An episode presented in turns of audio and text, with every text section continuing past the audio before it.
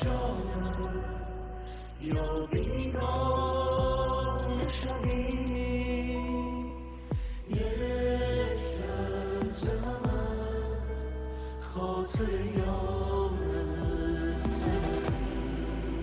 سر تا پا در واهمه کابوسی خاتمه فریادی در همه درود بر شما روز گرامیان گروه. به خیر و شب دوستانی که در آن سوی زمین به سر می‌برند. امروز جمعه ششم آبان 1401 و 28 اکتبر 2022 هست در میانه داستان نبرد گشتاس و ارجاسپ هستیم جایی که شاهزادگان ایرانی به دست سربازان ارجاسپ کشته شدند اردشیر نخستین فرزند گشتاسپ اورمزد دوم شیدسپ رو از دست دادیم در این جنگ و بعد هم نوبت گرامی است. گرامی فرزند جاماسپ. وزیر گشتاسپ بناست که امروز به نبرد تورانیان برود. کشته شدن گرامی پور جاماسپ رو با هم می‌خوانیم. همی گشت بر پیش گردان چین بسان یکی بسان یکی کوه بر پشت زین. همانا چنو نیز دیده ندید. همانا چنو نیز دیده ندید. ز خوبی کجا بود چشمش رسید. یکی ترک تیری بر او برگشاد. روا گشت زان تیر او شاهزاد. دریغ آن شه پروریده به ناز بشد روی او باب نادیده باز. بیامد سر سروران سپاه پس تهم جاماسپ دستور شاه. نبرده سواری گرامیش نام هماننده پور دستان سام. یکی چرمه بر نشست سمند نکو گام زن باره ای چون نوند ز پیش صف چینیان بیستاد خداوند بهزاد را کرد یاد.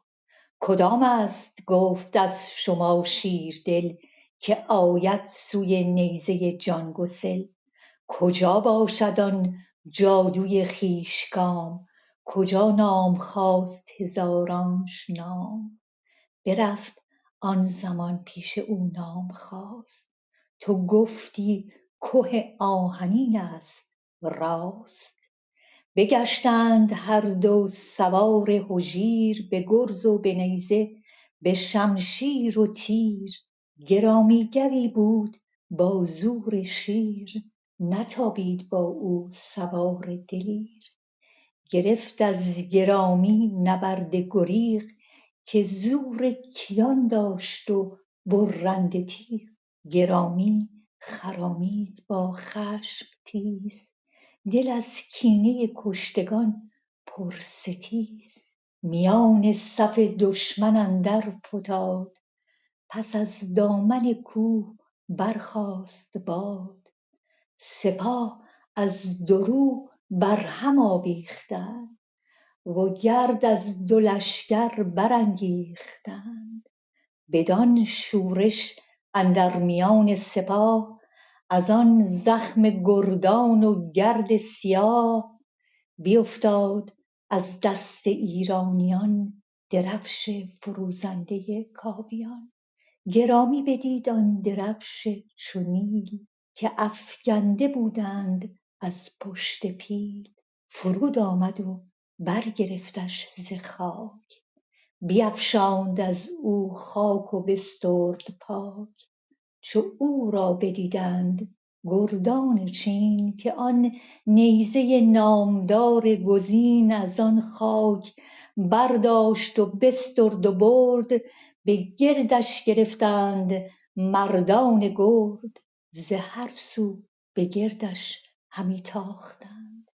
به شمشیر دستش بینداختند درفش فریدون به دندان گرفت. همی زد به یک دست گرز ای شگفت. سرانجام کارش بکشتند زار. بر آن گرم خاکش فگندند خار. پس از کشته شدن شاهزادگان ایرانی اردشیر و اورمزد و شیدسب گرامی به میدان می رود گرامی فرزند جاماست بیتایی که خانم تحمینی گرامی خواندن نبرد گرامی است پور جاماست با تازیان. اول اکسسری صحنه رو جناب دقیقی برای ما توضیح میده. میگه که بیامد سر سروران سپاه پسه یعنی پسره تهم جاماسپ دستور شاه پسر وزیر. نبرد سواری گرامیش نام هماننده پور دستان سام. حیبتش مثل رستمه. یکی چرمه برنشسته سمند. چرمه یعنی اسب سپید دوستان گرامی. یکی گامزن باره چون نوند. گامزن اسبی رو می‌گویند که نیکو گام می‌گیرد و نوند به اسپند میگن که از روی آتش دیدید میپره صفت برای اسبم به کار میره. یعنی از لحاظ جهیدن به اسپند تشبیه میشه. چماننده چرمو نونده جوان یکی کوه پاره است. گویی روان به پیش صف چینیان بیستاد. خداوند بهزاد را کرد خداوند بهزاد گشتاسب است. پادشاه ایران زمین که نام اسب او بهزاد است و اونجا مبارز میطلبد کدام است گفت از شما شیر دل که آید سوی نیزه جان گسل؟ کجا باشد آن جادوی خیش کام کجا نام خواسته هزارانش نام؟ اون جادوگر خیش محور که نامش نام خواسته هزارانه کجاست؟ این مصرع دوم خانم تحمین گرامی بنا بود در مورد عیوب مخل فساحت صحبت بکنیم. یکی از عیوب مخل فساحت در همریختگی ارکان جمله است. یکی دیگهش حذف فعل هست. چند تا عیب داره. اینجا ببینید حذف فعل رو ما داریم. یعنی اینکه بله نه عذرخواهی می‌کنم. اینجا حذف فعل رو نداریم. نمونهش رو جای دیگه میارم. من یه لحظه اشتباه کردم. کجای دوم به معنی که هست؟ میگه اون نامخواست هزاران که جادوی خیشکام هست کجاست؟ این حذف فعل رو اینجا نداریم عذرخواهی می‌کنم اشتباه کردم. ما چند جور عیب داریم برای فساحت یکی هفته پیش گفتیم در در سطح واژه است در سطح کلمه است که مثلا تنافر حروف و کراهت در سمع. مثل همون بباید که گفتیم دو تا حرف ساکن پشت سر هم میاد. این دشواره تلفظش. یکی دیگه مخالفت با قیاسه. یعنی دوستان گرامی زبان پارسی باید از ابزارهای خود زبان استفاده کنه برای ساختن واژه. مثلا وقتی ما میگیم گاهن این مخالفت با قیاسه. چون تنوین عربی رو اضافه کردیم به واژه گاه پارسی. این میشه مخالفت با قیاس و از عیوب مخل فساحته یکی قرابت استعماله یعنی به کار بردن واجه های عجیب و غریب توی زبان. مثلا توی شعر خاقانی و نظامی زیاد می‌بینیم. مثلا می‌گفت مقام قوانی گرفته نوایه شما باید کلی فکر کنی ببینید قوانی چیه نوایه چیه مقام چه ربطی به اینا داره. اینا بهش میگن قرابت استعمال. اینا سه تا مورد از عیوب مخل فساحته حالا یه مقداری جلوتر رفتیم. امروز باز در مورد مفاهیم علم معانی توی فرصت بعدی رسیدم به نمونه هاش صحبت می‌کنیم. بعد نیست حالا این نشست رو داریم به اصطلاح برگزار می‌کنیم. یه چهار پنج دقیقه در مورد ادبیات پارسی یه چیزایی رو با هم مرور بکنیم. بدک نیست. بله بگذریم بله میاد به میدان جناب گرامی و میان صف دشمن در فتاد. پس از دامن کوه برخاست باد سپاه از دو سو بر هم آویختن و یا او اوگرد از دو لشکر برانگیختن. ما در زبان پارسی کوهن دری و نداریم و از زبان تازی آمده. او داشتیم حالا امروز باب شده که همه میگیم و ایرادی هم نداره. این که من او می‌خوانم دارم به شیوه پارسی کوهن می‌خوانم. اوگرد از دو لشکر برانگیختند بدان شورشن در میان سپاه از آن زخم مردان و گرد سیاه بیافتاد از دست ایرانیان. درفش فروزنده کاویان. پرچم ایران بر زمین افتاد. گرامی بدیدان درفش نبیل. نام باستان گفته نبیل. خانون تحمینه خواندن. درفش چونیل بود. نسخه ژولمول هم میگه درفش چونیل فرقی نمی‌کنه. نبیل یعنی نژاده یعنی اصیل. اون پرچم اصیل ایرانیان از دست ایرانیان افتاد و گرامی دید که پرچم افتاده فرود آمد و برگرفتش ز خاک. بیافشاند از او خاک و بسترد پاک. پرچم رو پاک کرد خاک رو از اوش پاک کرد و دورش کردند. از آن خاک برداشت و بسترد و برد به گردش گرفتن مردان گرد. دیدن پرچم رو برداشته محاصرش کردن تورانیان. زهر سو به گردش همی تاختن به شمشیر دستش بیانداختن دستش رو که پرچم رو گرفت گرفته بود بریدن و انداختن درفش درفشان به دندان گرفت. همی زد به, به یک دست گرز. ای شگفت این به دندان گرفتن اجسام. پس این به اصطلاح ویژگی در داستان جناب گرامی آمده که بعدها در داستانهای دیگه هم خوششون آمده برداشتن و اونجا هم استفاده کردن. نخستین بار اینجا به دندان گرفتن اجسام و بریده شدن دست پهلوان اینجا آمده این به اصطلاح عنصر استوره. بیامد همانگاه. سرانجام سرانجام کارش بکشتند زار. بران گرم خاکش فکندند خار. و در نهایت گرامی هم کشته می شود سرانجام کارش بکشتند زار. بران گرم خاکش فکندند خار. دریغ آن نبرد سوار هژیر که بازش ندید آن خردمند پیر. بیامد همانگاه بستور شیر نبرده کیان زاده پور زریر. بکشتش بسی دشمن بی شمار که آمخته بد از پدر کارزار. سرانجام برگشت پیروز و شاد به پیش پدر باز شد بیستاد. بیامد پس آن برگزیده سوار پس شهریار جهان نیودار به زیر اندرون تیزرو شولکی که نبود چنان از هزاران یکی.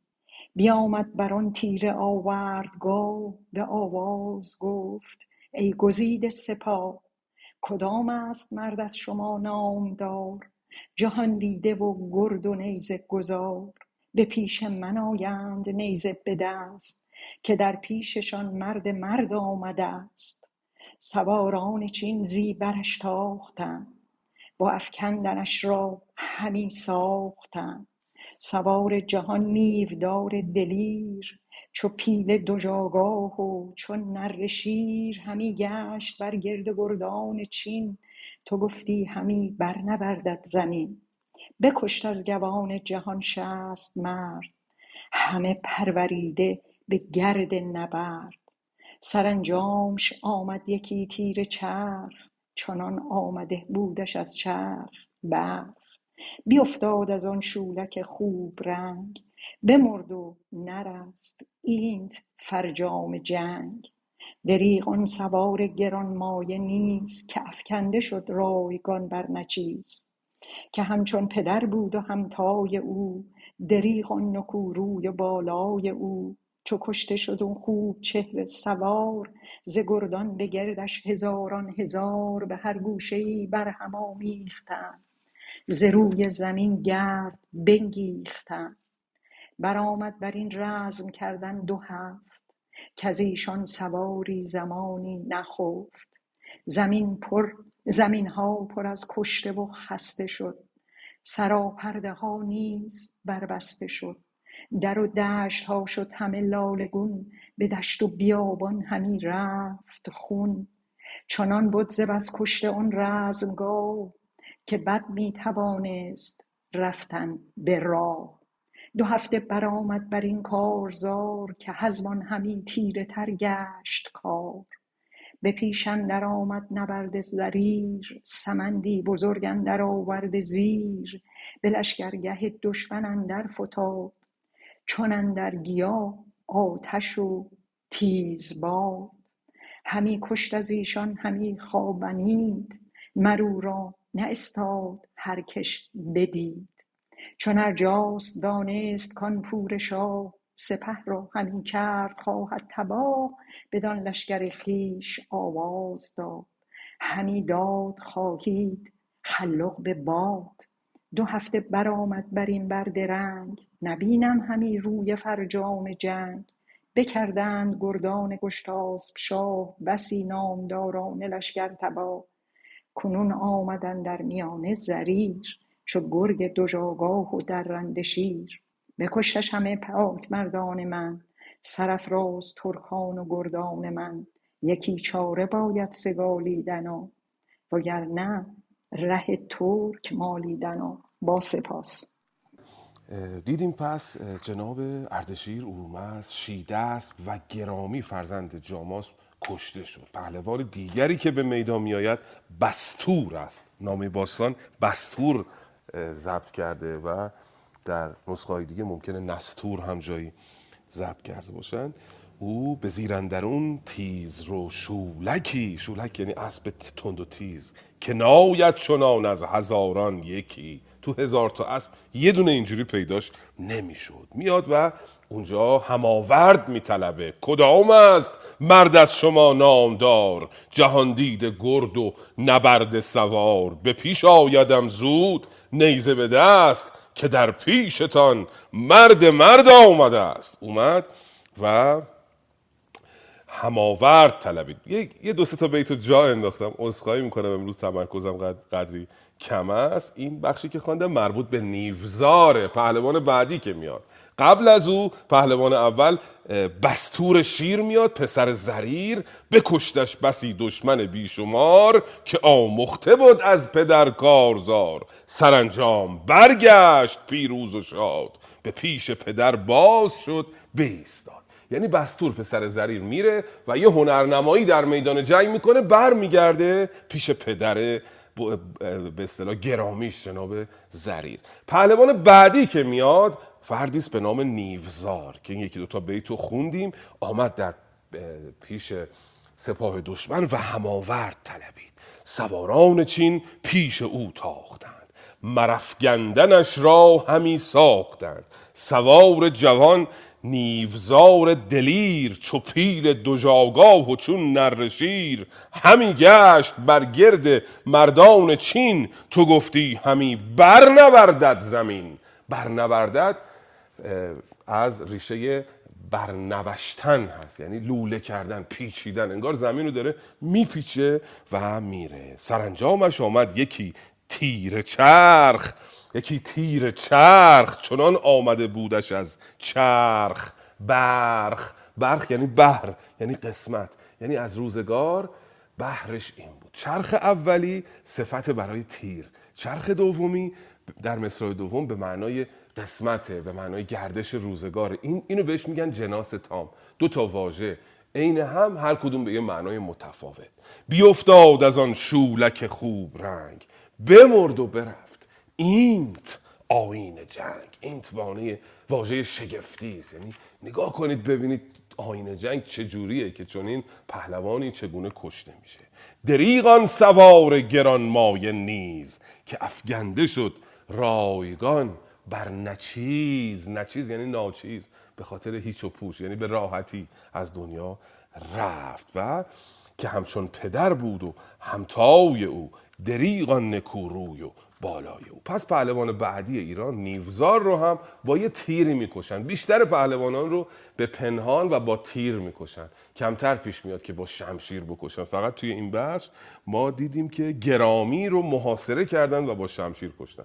بقیه رو با یک تیر سرگردانی با یک نیزه از جای پنهانی کشتن. دو هفته برآمد بر این روزگار که هزمان همی تیز تر گشت کار. هزمان یعنی هر زمان. هی کار تیزتر می‌شد. آتش جنگ داغتر می‌شد.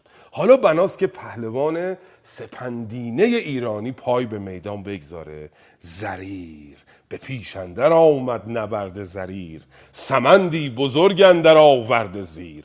آمد و شروع کرد به قلع و غم کردن. ارجاس دید که پهلوان ایرانی آمده چو ارجاس دانست کان خوب شاه. سپه را همی کرد خواهد تباه. بدان لشکر خیش آواز داد که می‌داد خواهید خلخ به باد. دو هفته برآمد بر این بر درنگ. نبینم همین روی فرجام جنگ. پرخاش کرد با سردارانش با سربازانش که دو هفته گذشته شما هنوز کاری نتوانست بکنید.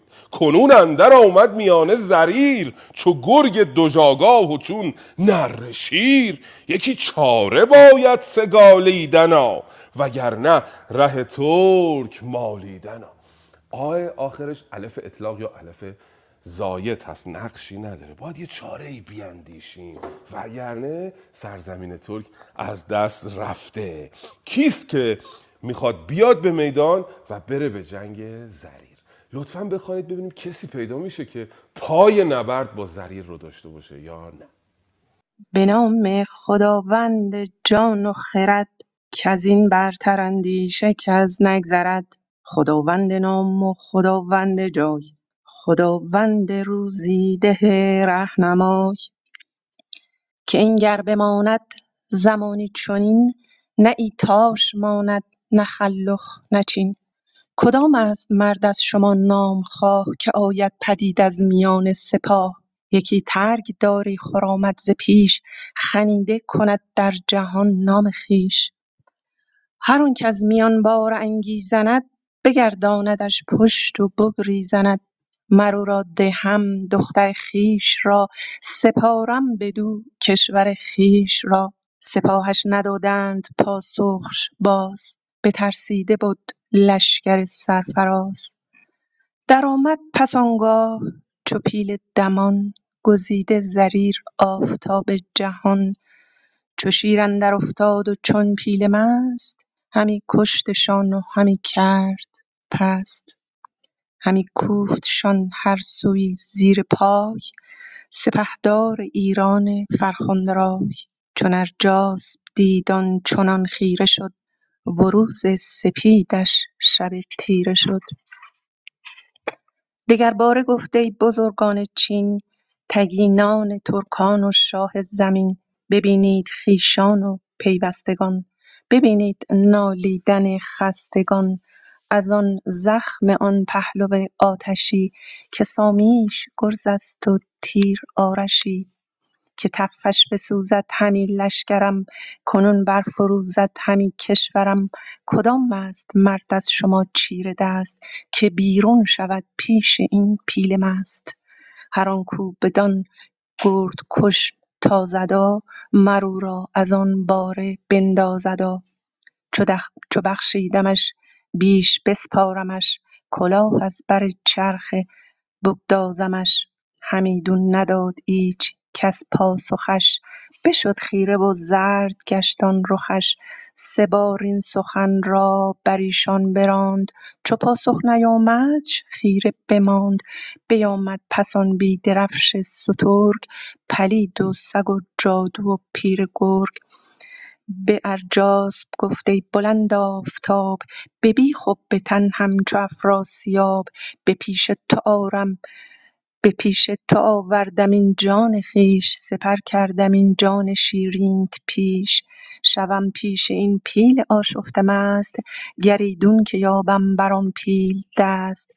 به خاک افکنم تنش ای شهریار مگر بردهد گردش روزگار.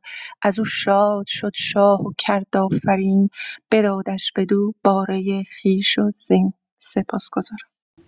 یک شخصیت سپندینه و بسیار قدرتمند است در شاهنامه عرض کردیم در آیین زردشتی. بسیار بزرگوار و گرامی است. این در, شا... در اوستا نامش آمده. اگر اشتباه نکنم اگر اشتباه کردم دوستان تذکر بدن. هستن استادان گرامی. زیری ویری بوده اسمش در اوستا یا چنین چیزی. به معنای کسی که زره او طلایی است زرین است و بسیار شخصیت بزرگی است. وقتی او به میدان میآید هیچ کسی جرأت نمی‌کنه به دستور ارجاسپ گوش بکنه و به میدان زریر بره. ارجاسپ از لشکریانش می‌خواد که برید با او مقابله بکنید. یکی ترگداری خرامد ز پیش خونیده کند در جهان نام خیش. خونیده یعنی بلند آوازه یه کسی بره با او بجنگه و نام خودش رو بلند بکنه. داریم در ادبیات پارسی واژه خونیده رو می‌گفت این پرده دریده شد به هر سو وین راز خونیده شد به هر سو. خونیده یعنی بلند آواز یعنی این راز از پرده برون افتاد و همه شنیدن. حالا اینجا میگه که کی هست که بره بجنگه و نام خودش رو بلند بکنه. و هر کسی که این کار رو بکنه من او را دهم دختر خیش را سپارم بدو کشور خیش را. اما سپاه توران سپاهش ندادن. پاسخش باز. بترسیده بود لشکر سرفراز. لشکر ترسیده بود کسی پای نبرد با زریر رو نداشت و زریرم آمد به نبرد. پس آنگه در آمد چو پیل دمان گزیده زریر آفتاب جهان چو شیر اندر افتاد و چون پیل مست همی کشتشان و همی کرد پست همی کوفتشان هر سوی زیر پای. سپهدار ایران فرخنده رای. سپهدار ایران فرخنده رای دوستان. این جای صفت عوض شده. سپهدار فرخنده رای ایران. وقتی این جا عوض میشه خانم تامین گرامی دچار تعقید لفظی میشه کلام. تعقید لفظی یعنی اینکه مقشوش بودن ساختار جمله. به جای اینکه بگه سپهدار فرخندرای ایران یعنی اول صفت رو بیاره بعد مضاف رو بیاره مضاف الیه رو بیاره. گفته سپه نمونه شو در سعدی داشتیم. می‌گفت پسران وزیر ناقص عقل به گدایی به روستا رفتن. باید می‌گفت پسران ناقص عقل وزیر به گدایی به روستا رفتن. صفت رو با مضاف الیه جاشو عوض کرده. اینو میگن تعقید لفظی. یعنی اینکه دچار سردرگمی میشه خواننده. دچار عقد میشه پیچیدگی میشه جمله. و یکی از عیوب فساحت همین هست. با پروانه از خانم دکتر عرض شود که اویسی در مورد آرای های علم معانی داریم چند جلسه صحبت می‌کنیم و عیوب فساحت و بلاغت در واژه در کلام. یکیش همین تعقید لفظی هست یکیش تعقید معنوی هست و یکی هم عرض شود که ضعف تعلیف هست. من گمان می‌کنم یه اشتباهی خانم موبیسی کردم. شما هم اینقدر بزرگوارید که تذکر نمیدین. اینجا اینجا ضعف تعلیف هست. به هم ریختن ساختار جمله بهش میگن ضعف تعلیف یعنی جابجا شدن صفت و مضاف الیه پس سه تا مورد هست. ضعف تعلیف مخشوش بودن ساختار جمله است. عرض شود که تعقید لفظی یعنی در فهم کلام دچار اشکال بشیم.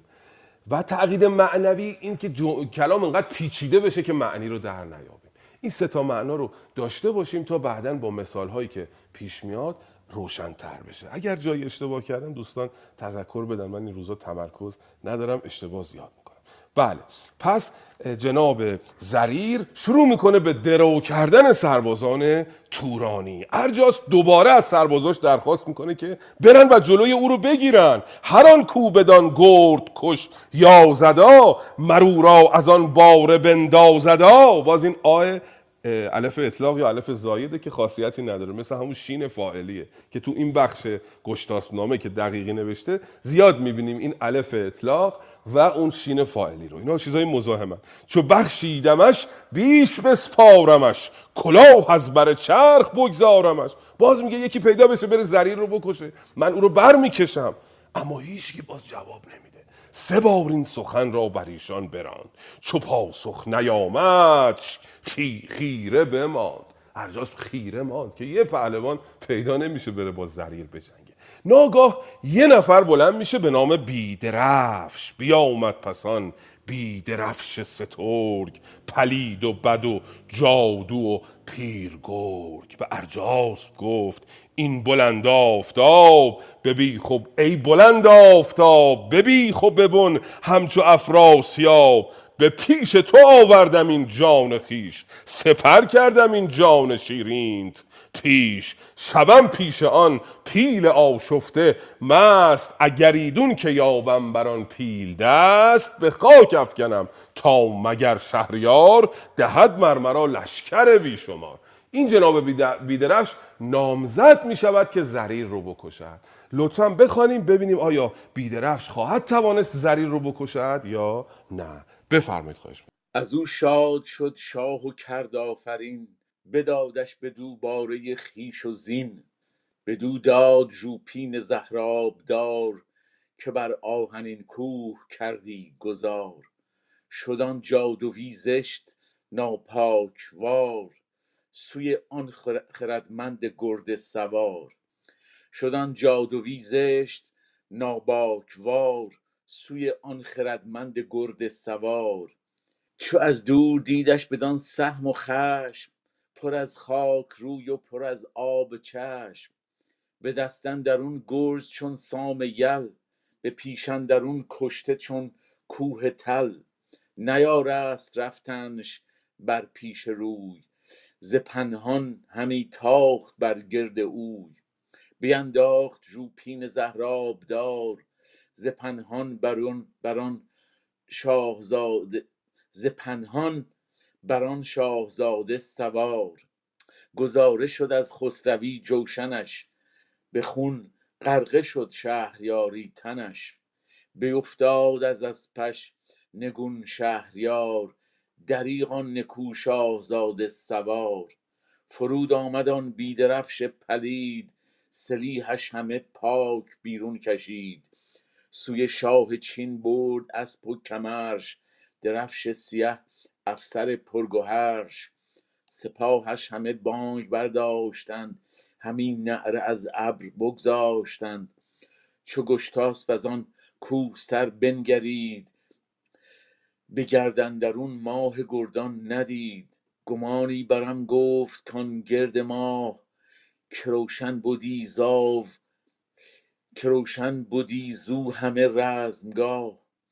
نبرده برادرم فرخ زریر نبرده برادرم فرخ زریر که زیر آوریدی همه نره شیر.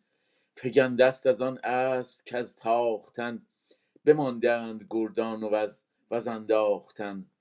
نیاید همی بانگ شهزادگان مگر کشته شد شاه آزادگان. هیونی بتازید تا رزمگاه به نزدیکی آن درفش سیاه. ببینید کان شاه من چون شده ست که از درد او دل پر از خون شده ست بدین اندرون بود شاه جهان که آمد یکی خون ز دیده چکان. به شاه جهان گفت ماه ترا نگهدار تاج و سپاه ترا جهان پهلوان آن زریر سوار فگنده ست آن جایگه زار و خوار سر جادوان جهان بی درفش مر او را بیفگند و برد آن درفش. چو آگاهی کشتن او شنید به شاه جهان مرگی آمد پدید. همه جامه تا پای بدرید پاک بر آن خسروی تاج پاشید خاک. همی گفت داننده جاماسپ را چه گویم کنون شاه لهراسپ را؟ چگونه فرستم فرشته به در چه گویم بدان پیر گشته پدر؟ چه گویم چه کردم نگار ترا چه بود آن نبرده سوار ترا دریغ آن گو شاهزاده دلیر چو تابنده ماه اندرون شد به میغ. بیارید گلگون لهراسپی نهید از برش زین گشتاسپی بیاراستم جستن کینش را بسان پدر راه و آیینش را. جهاندیده دستور گفتن به پای به کینه شدن مر ترا نیست رای. به فرمان دستور دانای راز فرود آمد از اسپ و بنشست باز. به لشکرش گفت کدام است شیر؟ که باز آورد کین فرخ؟ زریر که پیش افگند باره بر کین اوی که باز آورد باره و زین اوی. پذیرفتم اندر خدای جهان پذیرفتن راستان و مهان. که هرگز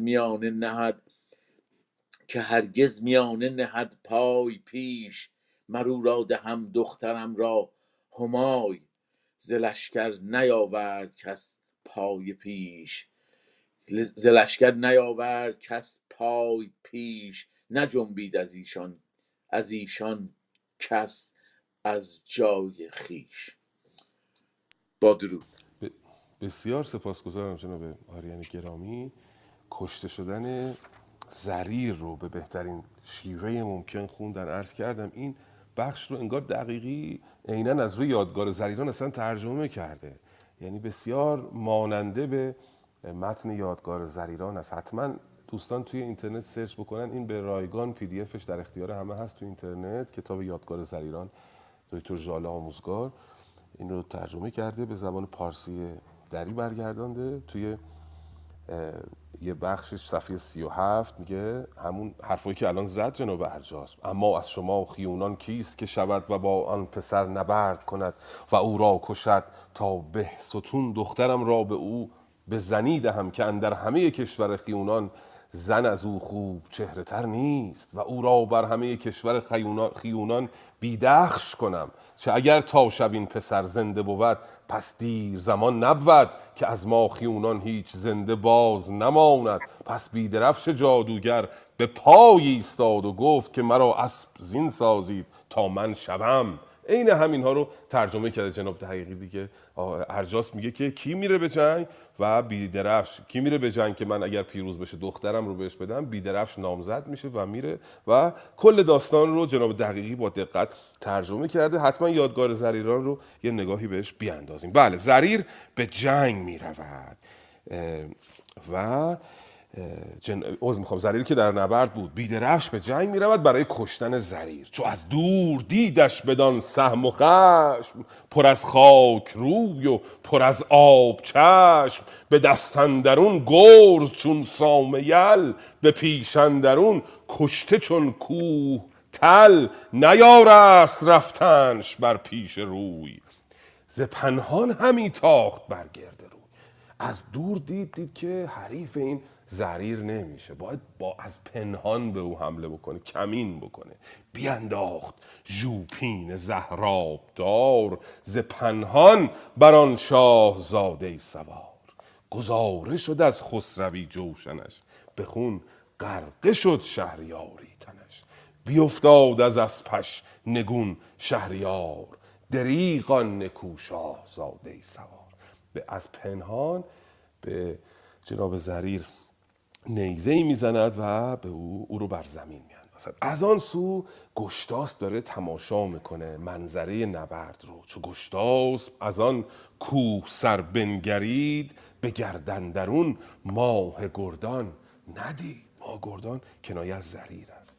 گمانی برم گفت کان گرد ماه که روشن بودی زو همه رزمگاه.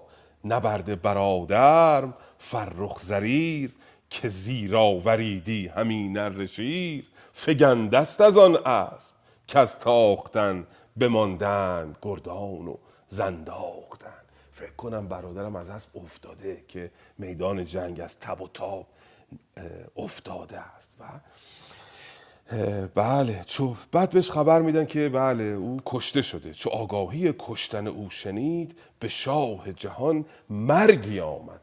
یا یا وحدته. انگار یه مرگی سراغ گشتاس آمد انگار مرد بعد از شنیدن داستان بعد از شنیدن مرگ برادرش. و بر او سوگواری می‌کند. دریغان گو شاهزاده دریغ. چو تابند ماه اندرون شد به میغ. مانند ماهی که در پشت ابر پنهان می شود برادر از چشم ناپدید شد. بیارید گلگون لهراسپی نهید از برش زین گشتاسپی. بیاراستم جستن کینش را به سان پدر راه و آینش را. اسب من رو بیارید می‌خوام برم انتقام برادرم رو بگیرم. جهان دیده دستور یعنی جاماسب دهان دیده دستور گفتش به پای به کینه شدن مر تو را نیست رای. شاید هم اینجا به پای به پای باشه یعنی مراقب باش که رای رای تو نباید کین ستاندن باشه. تو پادشاهی. بعد به لشکر میگه چه کسی پس میره کین زریر رو بستانه؟ به لشکرش گفتا کدام است شیر که باز آورد کین فرخ زریر؟ که هر که از میان نهد پا پیش پای مرو را درم دهم دخترم را. همای هر کسی که نامزد بشه بره برای جنگ دخترم همای رو بهش میدم. زلشگر نیاورد کس پای پیش نجنبید از ایشان کس از جای خیش. ایرانیان همه در سکوتن کسی هنوز جرأت این رو پیدا نکرده نامزد بشه و بره کین زریر رو از بیدرفش بگیره. لطفا بخوانید ببینیم در لشکر ایران آیا کسی پیدا خواهد شد برای کین ستاندن؟ پس آگاهی آمد به اسفندیار. که کشته شدن شاهزاده سوار. پدرت از غم او بکاهد همی کنون کین او خواست خواهد همی. گو نامور دست بر دست زد چنین می کند گفت هنگام بد. چون او را به رزم اندرون دیدمی همیشه از این روز ترسیدمی. دریغا سوارا گوا مهترا که بختش جدا کرد تاج از سرا. که کشت آن شه پیل نستوه را که کند از زمین آهنین کوه را. درفش و پس لشکر و جای خویش برادرش را داد و خود رفت پیش. به قلب اندر آمد میان را ببست گرفت آن درفش همایون به دست. برادرش بد پنج زیبای گاه همه نامداران و همتای شاه. همه ایستادند در پیش اوی که لشکر شکستن بدی کیش اوی. به آزادگان گفت پشت سپاه که ای نامداران و پوران شاه نگر تا چه گویم؟ نکو بشنوید به دین خدای جهان بگروید. بدانید شاهان که روزیست این که بددین پدید آید از پاک دین. نگر تا نترسید از مرگ و چیز که کس بی زمانه نمردست نیز. وگر کشت خواهی همی روزگار چه نیکوتر از مرگ در کارزار. شما از پس کشتگان منگرید مجویید فریاد و سر مشمرید. نگر تا نبینید بگریختن نگر تا نترسید از آویختن. سر نیزه ها را به رزم افکنید زمانی بکوشید و مردی کنید. اگر کار بندید فرمان من بماند بدین کالبد جان من. شود نامتان در جهان بزرگ که بر مرگ دارد گذر شیر و گرگ. بدین اندرون بود اسفندیار که بانگ پدرش آمد از کوهسار که ای نامداران گردان من همه مر مرا چون تن و جان من مترسید از نیزه و تیر و تیغ که از بخشمان نیست روی گریغ. به دین خدای و گو به جان زریر آن گرامی سوار که اکنون فرود آمد اندر بهشت به من شاه له راست نامه نوشت. پذیرفته ام من از آن شاه پیر که گر بخت نیکم بود دستگیر که چون بازگردم از این رزمگاه به اسفندیارم دهم تاج و گاه.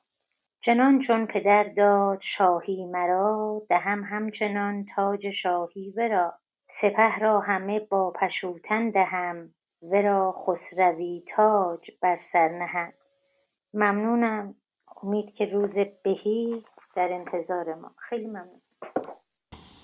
بسیار سپاسگزارم خانم دکتر. اگر نکته ای چیزی یا اشتباهی در سخنان من کم سواد می‌بینید لطفا بگویید. ما ناراحت نمیشیم خوشحال میشیم که یاد بگیریم از محضر شما. اختیار دارید همه چیز در نهایت درستی است و واقعا بدون هیچ مداهنه میگم فردوسی وار شما و فردوسی دوست داره که شما این گونه همه چیز رو ادا می‌کنید. خیلی ممنون. متشکر خواهش می‌کنم. بسیار سپاسگزارم برای نیکوگمانی و مهرورزی شما. بله. کیست که عرض شود که می‌خواد کین برادرش رو بستانه جناب اسفندیار. ابر پهلوان شاهنامه این شاهزاده دوست داشتنی. پس آگاهی آمد به اسفندیار که کشته شدان شاه نیزه گذار پدرت از غم او بکاهد همی. کنون کین او خواست خواهد همی. گو نامور دست بر دست زد. با شنیدن خبر مرگ برادر. چه پنهان کند گفت هنگام بد.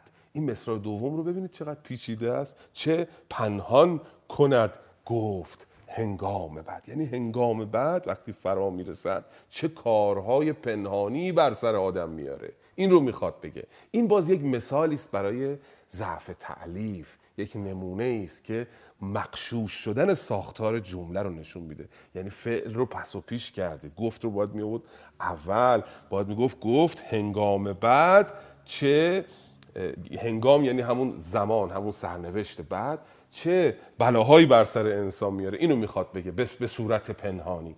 بعد اینو به هم ریخته. این رو بهش میگن ضعف تعلیف یکی از عیوب فساحت هستش. منتظر بودم خانم شهرزاد تشریف بیارن. در نشست پیشین خانم دکتر اسکوی نازنین در مورد سرنوشت پرسشی داشتن خانم شهرزاد. من به ایشون زبان دادم که در این نشست یک حکایت کوتاهی از مولوی داریم در مورد سرنوشت که نمیشه از سرنوشت گریخت.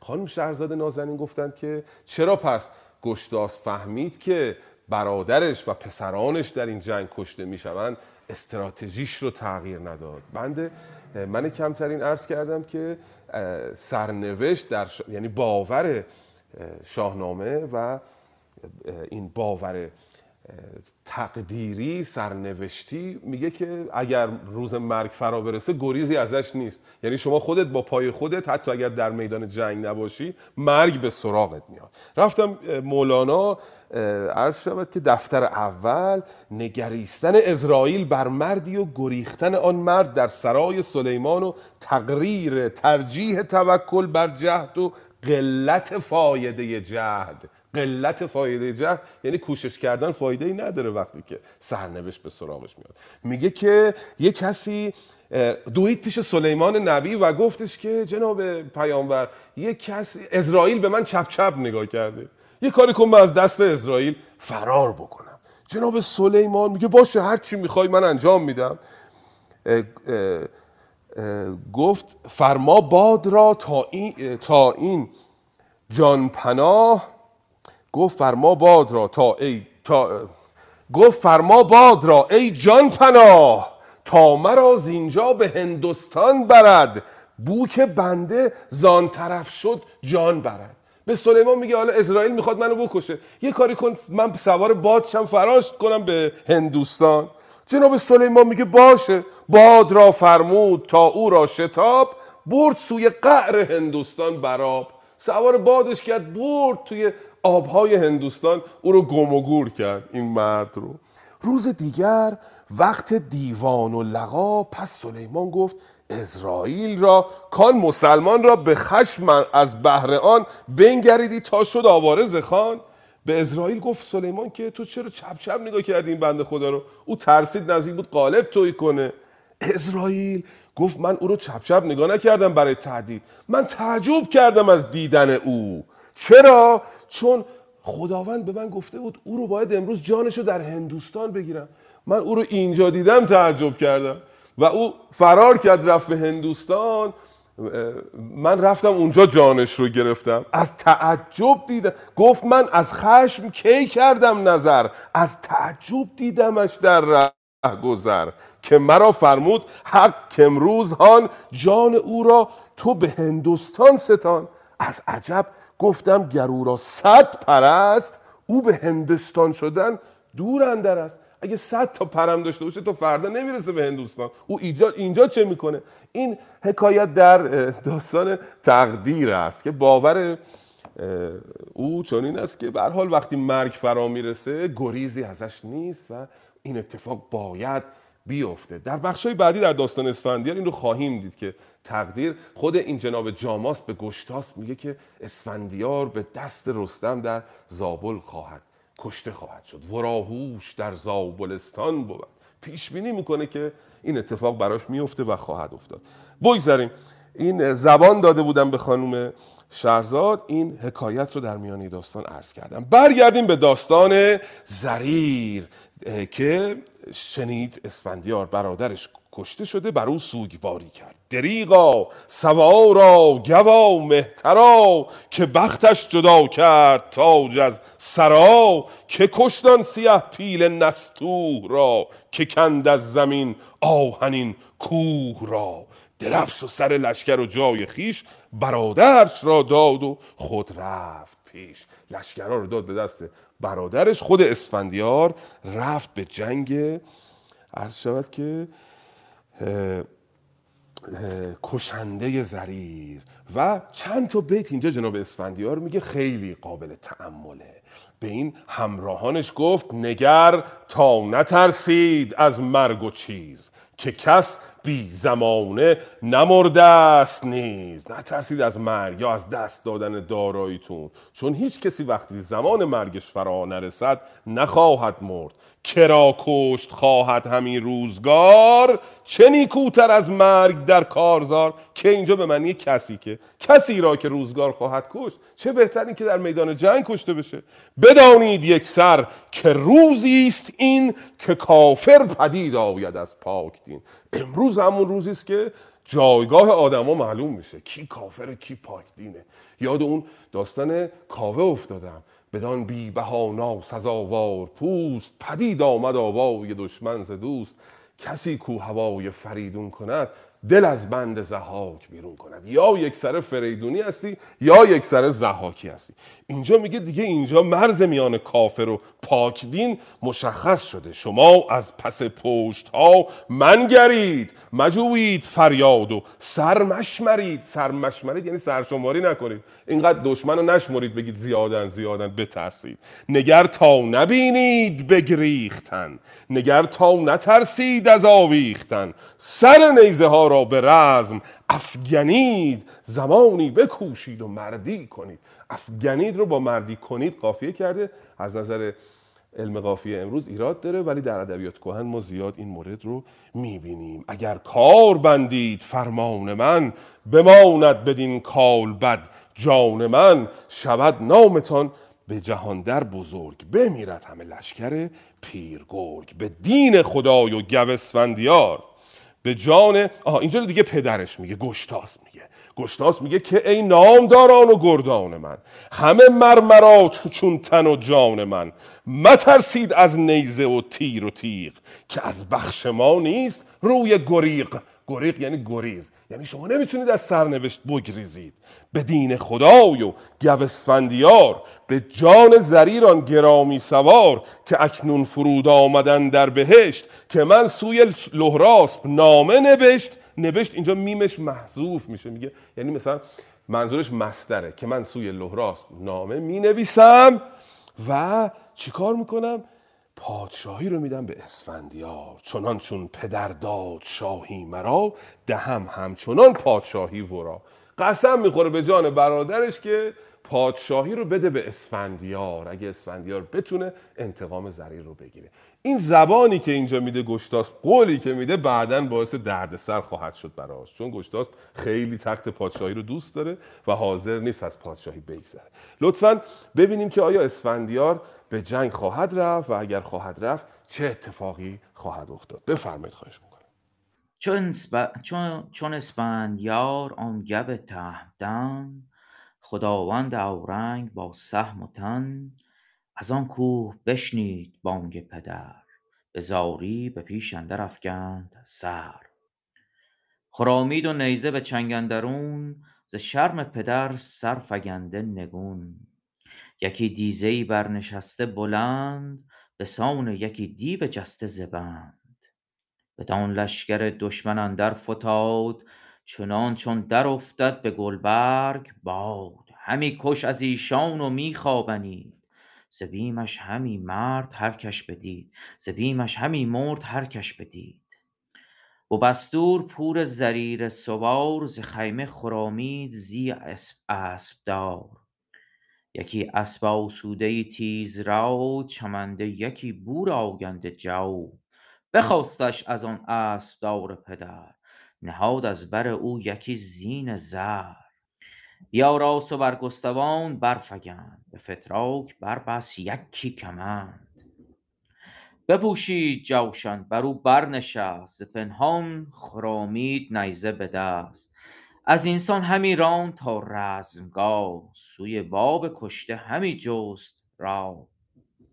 همی تاخت آن باره را تیز کرد همی آه کین و همی کشت مرد. از آزادگان هر که دیدی به راه بپرسیدی از نامدار سپاه کجا اوفتاده است گفتی زریر؟ پدرم آن نبرده سوار دلیر. یکی مرد بود نام او اردشیر سواری گرانمایه گردگیر.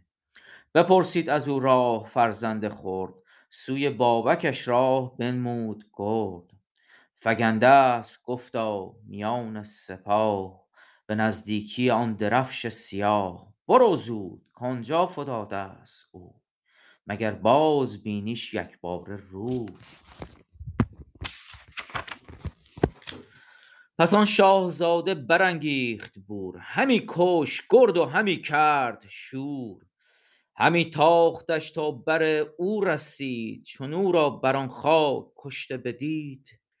نمی دید رویش چو نزدیک شد. جهان مر ورا پیش تاریک شد.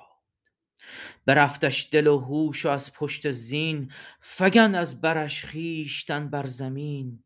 همی گفتش ای ماه تابان من چراغ دل و دیده و جان من بدان رنج و سختی بپروردیم کنون چون برفتی به که سپردیم ترا تا سپه داد لهراسشاه و گشتاسپ را داد گاه و کلاه همی لشکر و کشور آراستی همی رزم را بآرزو خاستی کنون کت به گیتی برافراخت نام شدی کشته و نارسیده به کام. شوم زی برادرت فرخنده شاه فرود آی گویمش از خوبگاه. کز تو نه این بد سزاوار او برو کینش از دشمنان باز جوی زمانی بر اینسان همی بود دیر پس آن باره را آورد زیر. همی رفت با بانگ تا نزد شاه که بنشسته بود از بر خوبگاه. شه خسروان گفت که ای جان باب چرا کرده ای دیدگان پر از آب؟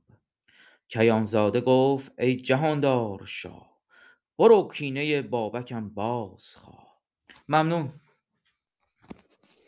بله بسیار سپاسگزارم. جناب اسفندیار برای گرفتن کین برادر به جنگ میره. چجوری میره؟ یکی دیزه ای برنشسته بلند. به سان یکی دیو جسته بند. این اسبی که روش نشسته بود مثل دیوی بود که از بند فرار کرده. بدان لشکر دشمن اندر فتاد چنان کاندر افتد به گلبرگ باد. مثل بادی که در گلبرگ ها میفته اسفندیار هم در لشکر دشمن فرستاد افتاد. همی کشت از ایشان و میخوابنید میخوابنید یعنی میخواباند دشمنان رو میخواباند. ز بیمش همی مرد هرکش بدید. اینجا اسفندیار و هنرنماییش رو جناب دقیقی رها می‌کنه دوربین رو برمیگردونه به طرف بستور پسر زریر. چو بستور پور زریر سوار ز خیمه خرامید زی اسپ دار یکی اسب آسوده تیزرو جهنده یکی بور آگنده جو. آگنده جو یعنی حسابی جو خورده و پرتوان شده. رفت یک اسب درست و حسابی. سوار شد و راه افتاد به طرف میدان جنگ. هر کسی رو تو راه می‌دید ازش می‌پرسید که برای پدر من کجای میدان افتاده؟ از آزادگان هر که دیدی به راه بپرسیدی از نامدار سپاه کجا افتاده است؟ گفتی زریر. پدرم آن نبرده سوار دلیر. هر کیو می‌دید می‌پرسید. یه نفری پیدا شد و نشانی پدر رو به او داد. یکی مرد بود نام او اردشیر. سواری گرانمایه تیزویر. بپرسید از او راه فرزند خورد سوی بابکش راه بنمود گرد. بابک این که که تحبیبه. یعنی پدر دوست داشتنیش. این که نشانه مهر و یکدلی است نشانه تحبیبه. بابک پدر دوست داشتنی نشانی داد که پدر تو اونجا افتاده. همی تاختش تا بر او رسید. چو او را بر آن خاک کشته بدید بدیدان رخانش چو نزدیک شد. جهان مرو را پیش تاریک شد. برفتش دل و هوش و از پشت زین فگند از برش خیشتن بر زمین. وقتی پدرش رو دید بر زمین افتاده از بالای زین خودش رو بر جسم پدر انداخت و با او شروع کرد درد دل کردن و سوگواری کردن. همی گفت که ماه تابان من چراغ دل و دیده و جان من بر آن رنج و سختی بپروردیم. کنون چون برفتی به کس پردیم. منو به کی سپردی رفتی؟ کنون کت کت حتما باید بخوانیم. کت کم کم کت کش. یعنی من را تو را او را. کنون کت به گیتی برافراخت. نام شدی کشته و نارسیده به کام. و سوگواری که می‌کنه برمیگرده نزد پدر بزرگ نزد گشتاس و از او می‌خواد که کین پدرش رو از دشمن بستاند. لطفا ببینیم که زریر از پدر بزرگش چه می‌خواهد. بفرمید خواهش می‌کنم. کیانزاده گفت ای جهاندار شاه برو. کینه بابکم بازخواه که مانده است شاهم بر این خاک خوش سیه ریش او پروریده به مش چو از پور بشنید شاهین سخن سیاهش ببود روز روشن زبون جهان بر جهاندار تاریک شد تن پیلواریش باریک شد. بیارید گفتا سیاه مرا نبردی قبا و کلاه مرا که امروز من از پی کین او برانم از این دشمنان خون به جون. یکی آتش انگیزم در جهان از اینجا به کیوان رسد دود آن. چو گردان بدیدند از آن رزمگاه از آن تیره آوردگاه سپاه که خسرو بسیجید آراستن همی رفت خواهد بکین خواستن. نباشیم گفتند همداستان که شاهنشهان کت خدای جهان به رزمندر آید بکین جستنا که جویت همی ترگ خود جوشنا. گرانمایه دستور گفتش به شاه نباید رفتن بدان گاه به بستور ده باره بر به بستور ده باری برنشست. مرو را سوی رزم دشمن فرست. گر او آورد باز کین پدر از آن کش تو باز آوری خوبتر. اینجا به اتمام پیدا کرد. استاد اگر توضیح بدید حالا لازم شد باز من ادامه بسیار سپاسگزارم. سلام بر شما جناب همیون گرامی. درود بر شما. بله جناب آقای سعیدی سیرجانی تون کتاب بیچار اسفندیار در مورد خرد سیاسی در شاهنامه صحبت می‌کنه و جناب گشتاس رو یک پادشاهی می‌داند که یک سره خودکامه است و تاج و تخت رو بسیار دوست داره و یکی یکی فرزندانش رو به کام مرگ میفرسته و اونجا یه مقداری احساس می‌کنم خب اون نقد سیاسی کرده جناب سعیدی سیرجانی. یه مقداری تند نقد کرده جناب گشتاس. یک سره همه رفتارهای او رو از سر قدرت طلبی می‌دونه و خب اینطوری هم تا حدودی بوده. چون او به خاطر اینکه اصلا می‌دانست که اسفندیار رو داره میفرسته به کام مرگ او رو فرستاد به کام مرگ که تاج و تختش رو ازش نگیره. اون کتاب رو حتما یه نگاهی بهش بکنید. بیچاره اسفندیار از آقای دکتر سعیدی سیرجانی. اگه اشتباه نکنم چون سی سال پیش این کتاب رو دیدم 24 5 سال پیش دیدم. شاید چیزی رو اشتباه گفته باشم ولی گمان می‌کنم چون این نامی و چون این نویسنده ای داره این کتاب یا مقاله است یا کتاب دقیق نمی‌دانم بیچاره اسفندیار. دقیقا در مورد داستان گشتاس و فرستادن او فرزندانش رو و برادرش رو هر کسی که ادعای پادشاهی داره اینجا کشته میشه دیگه. او آقای سعیدی سیرجانی میگه او از عمد همه این کارها رو کرده که بر تخت بماند.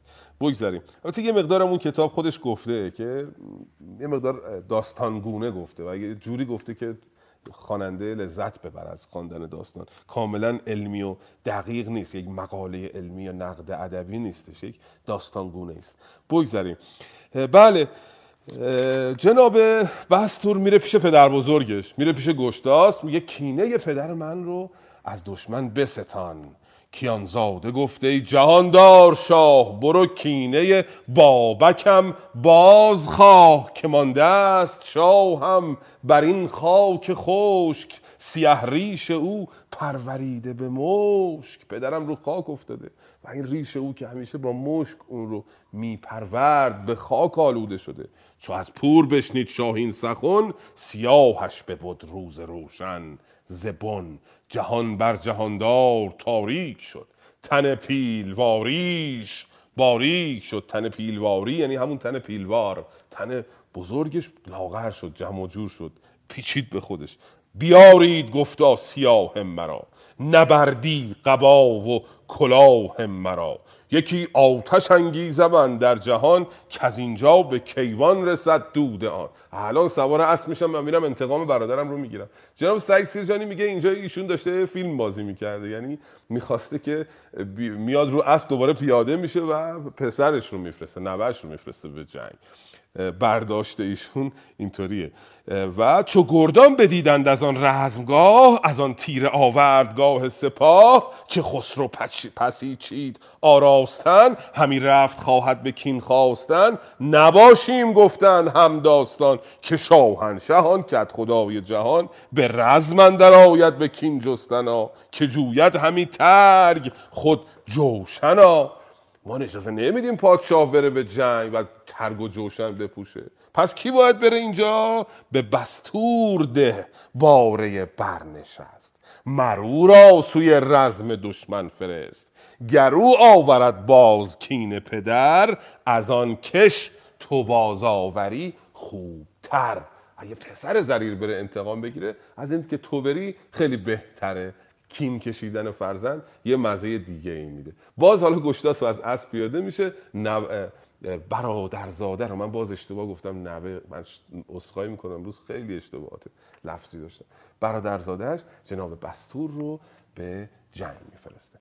بدادش بدو اسب بهزاد را سیه جوشن و خود پولاد را. پس شاه کشته میان را ببست. سیه رنگ بهزاد را برنشست. خرامید تا رزمگاه سپاه نشسته بران خوب رنگ سیاه نشسته بران خوب رنگ سیاه. به پیش صف دشمنان بیاست بایستاد به پیش صف دشمنان بایستاد همی برکشید از جگر سرد باد. منم گفت بستور پور زریر پذیره نیاید مرا نره شیر. کجا باشد آن جادوی بیدرفش؟ که او دارد آن جمشیدی درفش؟ چو پاسخ ندادند آزاد را برانگیخت شبرنگ بهزاد را. بکشت از تگینان لشکر بسی پذیره نیامد مر او را کسی. وزان سوی دیگر گو اسفندیار همی کشتشان بی مر و بی شمار. چو سالار چین دید بستور را کیان تخمه پهلوی پور را. به لشکرش گفت که شاید بدن کزین سان همی نیزه داند زند. کزین سان همی نیزه داند زدن. بکشت از تگینان من بی شمار. مگر زنده گشت آن زریر سوار که نزد من آمد زریر از نخست. برین سان همی تاخت بار درست. کجا باشد آن بیدرفش گزین؟ هم اکنون سوی منش خوانید هین. بیامد هم اندر زمان بیدرفش گرفته به دست آن درفش بنفش. نشسته بران باره خسروی و پوشیده آن جوشن پهلوی خرامید تا پیش بستور شاه چراغ همه لشکر و پور شاه گرفته همان تیغ زهرآبدار که افگند بود بر زریر سوار بگشتند هر دو به ژوپین و تیر سر جادوان ترک و پور زریر. پس آگاه کردند از آن کارزار. پس شاه را فرخ اسفندیار همی تاختش تا بدیشان رسید. سر جادوان چون مرو را بدید. برافگند اسپ از میان نبرد. بدانست کش بر سر افتاد مرد. بینداخت آن زهر خورده بروی مگر کش کند زشت رخشنده روی. نیامد برو تیغ زهرآبدار گرفتش همان تیغ شاه استوار.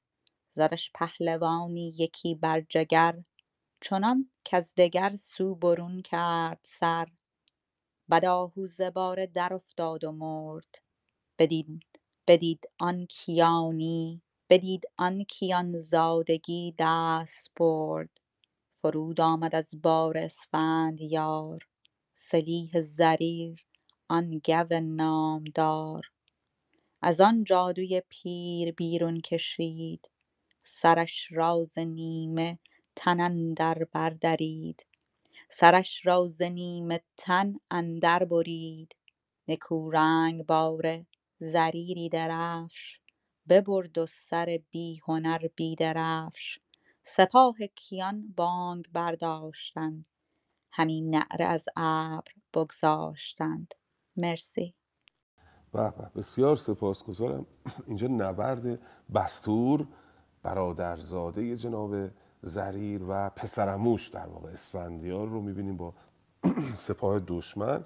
پدر اسب بهزاد رو میده به جناب بستور و او رو میفرسته به میدان جنگ. پس شاه کشته میان را ببست. سیه رنگ بهزاد را برنشست. پسر زریر بستور بر اسب می نشینه و میره در میانه میدان رجز می‌خونه. منم گفت بستور پور زریر پذیره نیاید مرا نر شیر. کجا باشد آن ترک بد بی درفش که برده است آن جمشیدی درفش؟ درفش رو دزدیده بودن دیگه از دست از دندان گرامی به زمین افتاد و درفش ایران رو دزدیدند. چو پاسخ ندادند آزاد را برانگیخت شبرنگ بهزاد را. جرأت نکردن جواب او رو بدن او تاختن شروع کرد. و از اون طرف هم پسرموش اسفندیار و از آن سوی دیگر گو اسفندیار همی کشتشان بیمر و بیشمار.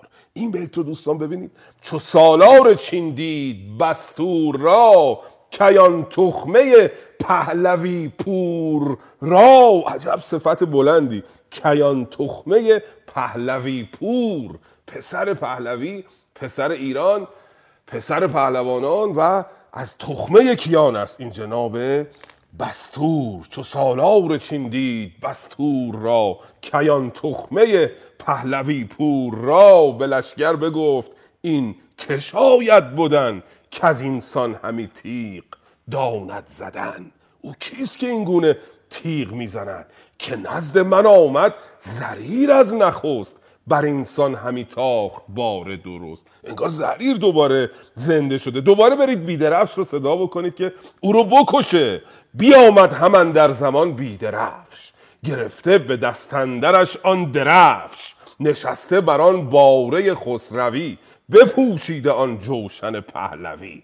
دوستان گرامی یه پرسش اینجا من دارم خدمتتون. جایزه هم داره این پرسش که چرا جوشن پهلوی گفته بر تن جناب بیدرفشه. بیدرفش که از سپاه تورانه. میگه نشسته بر آن باره خسروی بپوشیده آن جوشن پهلوی. اینو دوستان اگر پاسخش رو بدین ممنون میشم. یک پیشکش معنوی هم هست خدمتتون خواهم داد. کسی به نظرش می‌رسه پاسخ این پرسش رو که چرا جناب بیدرفش تورانی گفته جوشن پهلوی بر تن داره. نشسته بر آن باره خسروی بپوشیده آن جوشن پهلوی. خرامی تا پیش بستور شاه چراغ همه لشکر و پور شاه. گرفته همان تیغ زهراب دار که افگنده بود بر زریر سوار. پاسخش دوستان به نظرتون رسید؟ با درود بر شما جناب استاد. من فکر می‌کنم این همان در واقع زریحی است که از پهلوان قبلی ایرانی که در واقع او را کشته بود به یغما برده بود در واقع. همونه به تنش کرده. بله بله. درست فرمودید. آقای خانم فاطمه آقای امین ایرانی هم گفتن قنیمت جنگی. خانم فاطمه هم گفتن مال زریر بوده و آقای عبازر هم جوشن زریر و شما هم به درستی فرمودید که جوشن زریر بوده است. حالا این پاداش فکر می‌کنم به جناب ایرانی تعلق می‌گیره که یک دقیقه پیش نخست ایشون پاسخ دادن. حتما در نخستین مجال این پیشکش معنوی خدمتشون تقدیم خواهد شد. بسیار سپاسگزارم. بله لباس زریر قنیمت جنگی که از زریر دزدیده بود. این دزد جادو بر تن کرده و میتازد به نزد زریر. از این سو اسفندیار هم می‌بینه که بیدرفش آمده می‌خواد بره سراغ بستور. همی تاخت تا نزد ایشان رسید. سر جادوان چون مرو را بدید برافگند اسب از میان نبرد. بدانست کش بر سر افتاد مرد. فهمید که اسفندیار افتاده روی سرش یعنی اومده که او را بکشه بیانداخت آن زهر خورده بروی مگر کش کند تیره رخشنده روی؟ شمشیر رو انداخت به طرف اسفندیار. اما اسفندیار نیامد بر او تیغ زهراب دار گرفتش همان تیغ شاه سوار. اسفندیار روینتن است. تیغ به او کار نمی‌کنه. تیغ رو از دست بیدرفش می‌گیره. زدش پهلوانی یکی بر جگر. چنان که از دگر سو برون کرد سر. از آن جادوی پیر بیرون کشید سرش راز تن نیمه اندر برید. استاد کزازی میگه سرش راز تن نیمه یعنی از بالا تنش نیمه بالای تنش سرش رو برید. ولی اینجوری هم فکر کنم بشه خون که سرش رو تا نیمه برید. دیدید گوسفندی رو که می‌کشن یه خورده دلخراب شد صحنه. سرش رو تا نیمه می‌برند که این خون از گلوش بیاد شاید. چنین باشد و سر این جادو پیر رو سر پیر جادوش بنهاد پیش. کشنده بکشت اینت آینه کیش. این سر رو می‌بره پیش گشتاس و کین برادر گشتاس رو کین اموش زریر رو میستاند. این هم داستان ورود اسفندیار بود به این بخش و هفته آینده نشست آینده گریختن ارجاس و شکست نهایی سپاه توران رو خواهید خواهیم خواند. بسیار سپاسگزارم از دوستانی که در بخش گویندگان در بخش شنوندگان های نازنینی که همیشه در بخش شنوندگان همراهی می‌کنن. یک یک نام نمی‌بریم که مباد نامی از قلم بیفتد و من شرمگین شوم. اما دستبوس و سپاسگزار تک تک گرامیان هستیم. سپاسگزارم از جناب امید که این بستر رو فراهم آوردن و به امید روزهای بهتر برای ایران زمین پاینده باد آزادی